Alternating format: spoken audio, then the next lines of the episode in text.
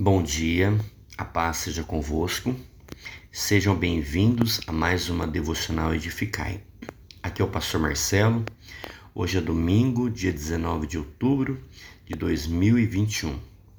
Hoje nós vamos ler o Salmo 133, que diz assim: Como é bom e agradável que o povo de Deus viva unido, como se todos fossem irmãos. É como o azeite perfumado sobre a cabeça de Arão, que desce pelas suas barbas e pela gola do seu manto sacerdotal. É como o orvalho do monte Hermon, que cai sobre os montes de Sião, pois é em Sião que o Senhor Deus dá sua bênção, a vida para sempre. Bom, esse salmo nos fala de união, de unidade, mesmo propósito, corpo de Cristo. Nesse salmo vemos a importância da união e da paz entre nós, povo de Deus, pois é na união que Deus ordena as bênçãos e a vida para sempre. Deus deseja que seu povo viva bem em comunhão, unidos no mesmo propósito, mesmo sentimento, sem guerras ou até mesmo rixas ou invejas, pois a Bíblia nos chama de corpo de Cristo, irmãos em Cristo. Quando o sacerdote era consagrado, o óleo era derramado sobre a sua cabeça, que descia sobre todo o corpo. E assim é na igreja de Cristo. Quando estamos no mesmo objetivo, a unção alcança todos os lugares nas nossas vidas e somos cheios das bênçãos do Senhor.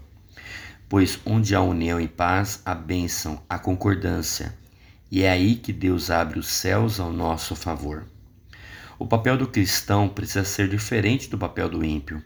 O ímpio tem inveja, ódio, inimizade, mas nós temos que pregar e viver o amor, o respeito pelos nossos irmãos, torcer pelo sucesso deles e se alegrar com eles. Hoje o mundo tem pregado o individualismo, não demonstra qualquer preocupação pelos seus semelhantes, mas nós, como igreja, temos que nos unir orar uns pelos outros, se alegrar com a vitória do nosso irmão, sentir a dor dele. Ou seja, temos que viver Jesus em sua totalidade. E para encerrar, eu deixo também aquele versículo que está em Romanos 12, 18. No que depender de você, faça todo o possível para viver em paz com seu irmão. Amém? E eu desejo que você seja ricamente abençoado, que a sua vida seja próspera, que a sua casa seja inundada das bênçãos do Senhor, que haja prosperidade, que haja cura, que haja milagres sobre a sua vida, em nome de Jesus.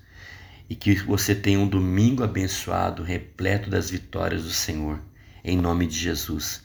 Que Deus abençoe a sua vida e fica na paz.